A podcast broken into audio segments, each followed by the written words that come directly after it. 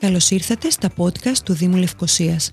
Αν θέλετε να μαθαίνετε τα νέα του Δήμου της πρωτεύουσας, πληροφορίες για την ιστορία της πόλης και να γνωρίσετε τους ανθρώπους που της δίνουν ζωή, ακολουθήστε τα επεισόδια μας μέσω Apple Podcasts, Spotify ή Google Podcasts.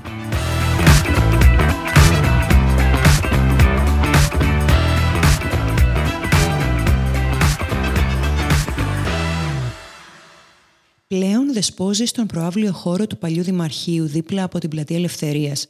Για χρόνια όμως το εντυπωσιακό γλυπτό του Διεθνούς Εμβέλειας Έλληνα γλύπτη Κώστα Βαρότσου κρυβόταν στον προμαχώνα Καράφα, δίπλα από την πύλη Αμοχώστου.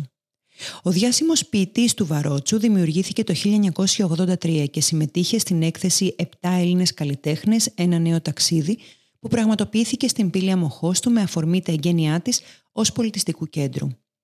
Η έκθεση ήταν σε επιμέλεια της Έφης Στρούζα και χορηγία του Ιδρύματος Δέστε του Κύπριου συλλέκτη Δάκη Ιωάννου, ο οποίος αγόρασε το γλυπτό και στη συνέχεια το δόρισε στον Δήμο Λευκοσίας.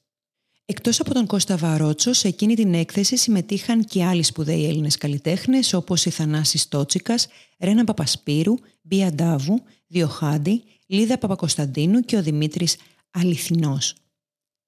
Το γλυπτό αποτέλεσε το πρώτο μεγάλων διαστάσεων τρισδιάστατο έργο του καλλιτέχνη φτιαγμένο εξ ολοκλήρου από γυαλί και σίδηρο. Σύμφωνα με τον καλλιτέχνη, όταν έφτιαχνε τον ποιητή το 1983, ήθελε να δημιουργήσει ένα σύμβολο αντίστασης, μια κραυγή απέναντι στις τρομερές αδικίες που βίωνε τότε η Κύπρος. Ο ποιητής θεωρείται ένα από τα σημαντικότερα έργα του Κώστα Βαρότσου, καθώς αποτελεί πρόδρομο του θρηλυκού δρομέα, που πιθανόν να έχουμε δει απέναντι από το πρώην ξενοδοχείο Χίλτον στην Αθήνα. Πρόκειται επίσης για ένα γλυπτό φτιαγμένο από γυαλί και σίδηρο, το οποίο υπήρξε το εισιτήριο για να αναγνωριστεί η μοναδικότητα της δουλειάς του Έλληνα γλύπτη διεθνώς. Με τον ποιητή ο Βαρότσος αντικατοπτρίζει τις αναζητήσεις του σχετικά με την ύλη, τον χώρο και την ιστορική μνήμη μια τεχνική και οπτική στην οποία ο καλλιτέχνης στήριξε όλη τη μετέπειτα ανωδική του πορεία, δημιουργώντας έργα για δημόσιους χώρους στην Ελλάδα, την Ιταλία, την Ισπανία, τις Ηνωμένες Πολιτείες και την Ελβετία. Αξίζει να αναφέρουμε πως ο ποιητής δεν είναι το μοναδικό έργο του Βαρότσου στην Κύπρο.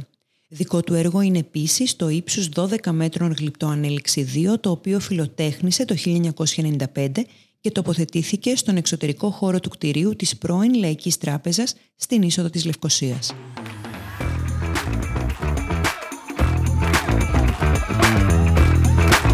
Γνωρίστε τους ανθρώπους που επέλεξαν να ζήσουν, δημιουργήσουν και αγαπήσουν τη Λευκοσία μέσα από τα επεισόδια μας σε Apple Podcasts, Spotify ή Google Podcasts.